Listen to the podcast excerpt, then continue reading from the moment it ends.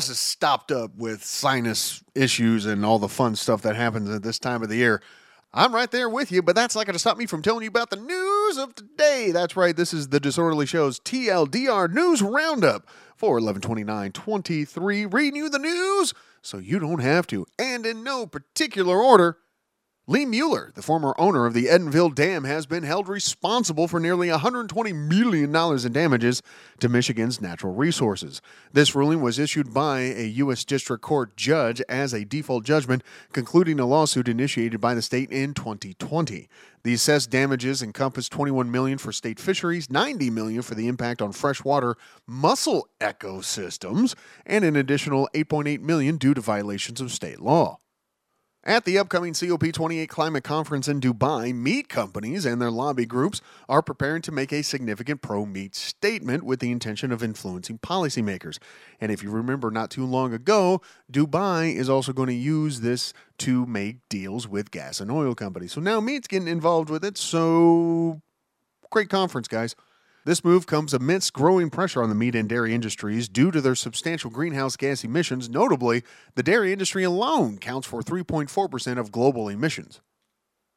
The Fort Worth City Council has unanimously agreed to a three point five million dollars settlement for the family of Atatiana Jefferson, including her nephew Zion Carr, who witnessed her fatal shooting by a police officer.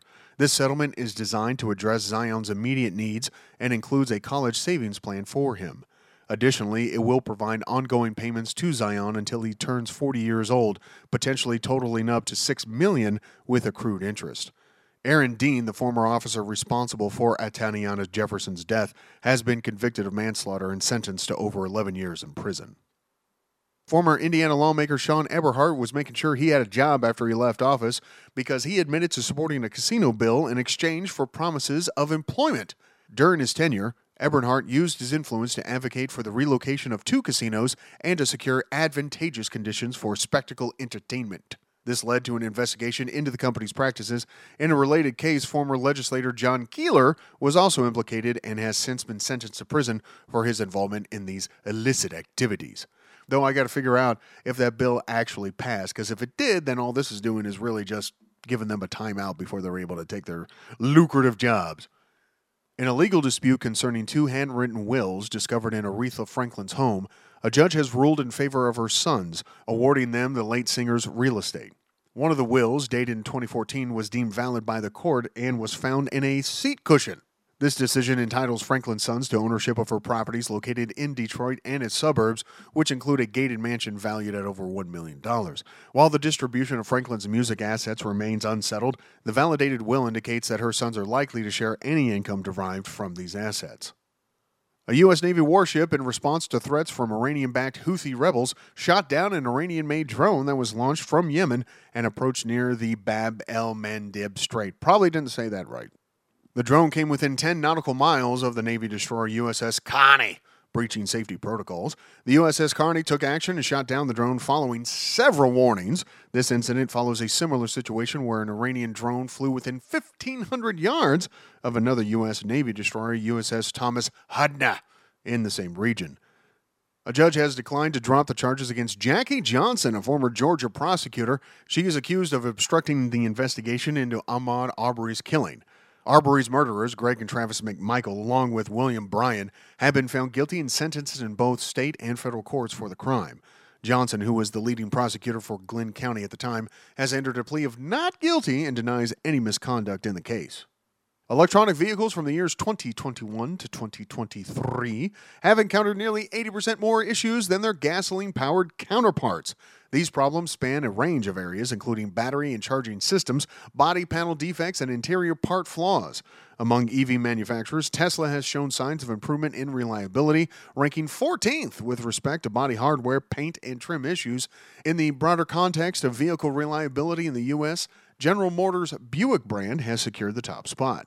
When it comes to different vehicle types, compact cars have emerged as the most reliable category. Conversely, electronic pickups have been noted to have the worst reliability. In comparison to gasoline vehicles, hybrid vehicles generally experience fewer issues. However, both plug-in hybrids and fully electric vehicles have been found to face more problems overall. On Thursday, the U S House of Representatives is set to vote on the potential expulsion of Republican George Santos, who is currently embroiled in a series of corruption charges and has been the subject of a rigorous ethics investigation. Santos has been accused of fabricating various elements of his personal and professional history during his election campaign and is facing nearly two dozen charges in federal court. To successfully expel Santos from the House, the motion will require the backing of at least two-thirds of House members. Given the circumstances, this expulsion is expected to be easily achieved. If it does occur, Santos will become only the third member to be ousted by colleagues since the Civil War. Astronomers have made a rare discovery of an in-sync, not the band, solar system, located about one hundred light-years away, which consists of six planets that have remained undisturbed by external influences since their formation billions of years ago. This compact and synchronized system offers valuable insights into the process of solar system formation. However, none of the planets in the system fall within the habitable zone, which diminishes the potential for life as we understand it. A notable feature of this solar system is that the planets move in perfect synchronization, a phenomenon known as renaissance. In this state, each planet completes a precise number of orbits in a specific ratio relative to its neighboring planet. In Arizona, Cochise County Supervisors Peggy Judd and Tom Crosby have been charged with conspiracy and interference with an election officer. The charges allege that they conspired and knowingly obstructed the efforts of Arizona Secretary of State Katie Hobbs to finalize the canvass of the twenty twenty-two statewide general election. Arizona Attorney General Chris Mays has expressed a commitment to upholding the rule of law and ensuring the enforcement of election laws, emphasizing support for election officials in carrying out their duties. The United States has introduced new sanctions targeting twenty individuals and companies believed to be part of a financial network supporting the Iranian military. These sanctions, implemented by the Treasury Department, affect a range of entities and individuals spanning from Hong Kong to the United Arab Emirates. A notable entity among those sanctioned is Safir Energy, an Iranian company. Safir Energy, probably didn't say that right, is accused of functioning as a front for the Iranian government's oil sales, with the proceeds allegedly used to fund regional activities and support groups such as Hamas and Hezbollah. Cigna and Humana, two prominent players in the health insurance industry, are currently engaged in discussions about a potential merger. The proposed combination, which involves a stock and cash deal, could result in the creation of a new industry powerhouse. According to reports, this deal might be finalized by the end of the year. What a Christmas gift for all of us, another health insurance company that's going to deny most of its claims. Cristiano Ronaldo, recognized as the world's highest-paid athlete, is embroiled in a one billion dollars class action lawsuit brought forth by customers of Binance, the cryptocurrency exchange. The lawsuit contends that Ronaldo, in promoting Binance, was either aware or should have been aware of what? Of potential issues related to the exchange selling unregistered crypto securities, and thus aided in their sale. Right, because when I want to know about cryptocurrency, an athlete is who I want to go talk to. Binance, the largest cryptocurrency exchange globally, recently settled with the federal government, agreeing to pay over four billion dollars in penalties and restitution for violating the Bank Secrecy Act. The lawsuit against Ronaldo was filed in the wake of Binance's settlement. International mediators are reportedly making headway in extending the truce in Gaza. As part of the efforts to sustain the ceasefire, Hamas has been releasing captives in exchange for a reduction in Israel's military actions. Israel has positively responded to the release of dozens of hostages and has indicated a willingness to uphold the truce contingent upon the continued release of captives by Hamas. Let's just hope Hamas doesn't see this as a way to continue the truce by going after more and more hostages, because once they run out, what's Israel going to do then? And they got to be thinking that too, right?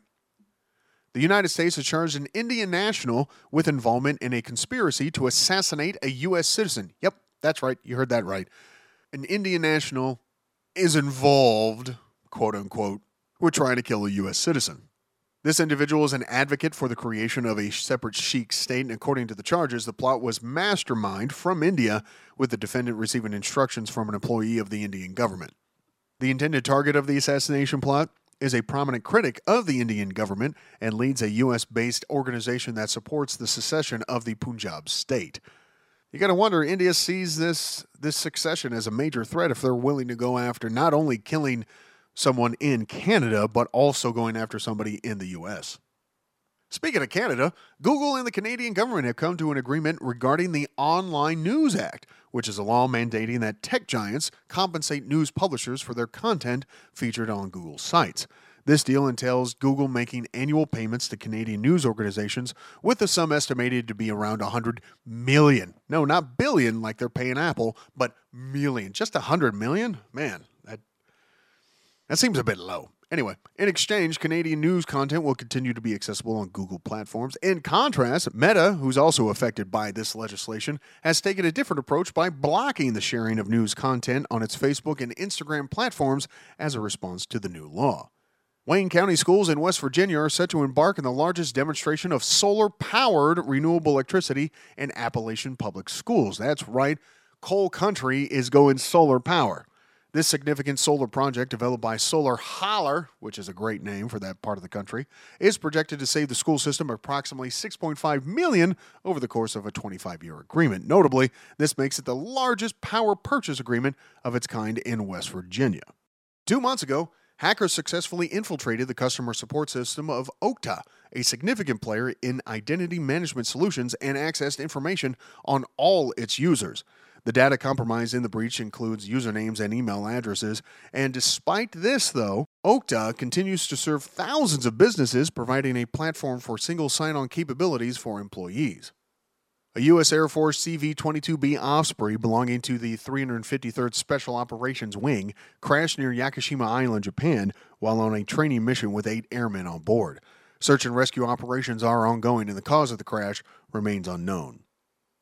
And finally, fifteen-year-old Madison Atkinson is being celebrated as a hero for saving her three-year-old cousin, Maxine, who nearly drowned in a pool during a family Thanksgiving gathering. While the adults initially thought Maxine was playing with the other kids, surveillance footage showed she had fallen into the pool. Her uncle discovered her floating face down and pulled her out, attempting the Heimlich maneuver. However, Madison, who had learned C P R in class, recognized that C P R was needed since Maxine wasn't breathing. Her prompt action and C P R skills successfully revived Maxine, leaving both families immensely grateful. So, well, that'll be something that'll come up at every Thanksgiving, as it should, for those two families. And also a reminder to you, hey, you know, if you're not going to be doing anything soon, why not do some C P R? Why not learn some C P R? Because you never know when you may need to be called upon. And that's been the Disorderly Show's T L D R News Roundup for eleven twenty-nine twenty-three. Go help somebody.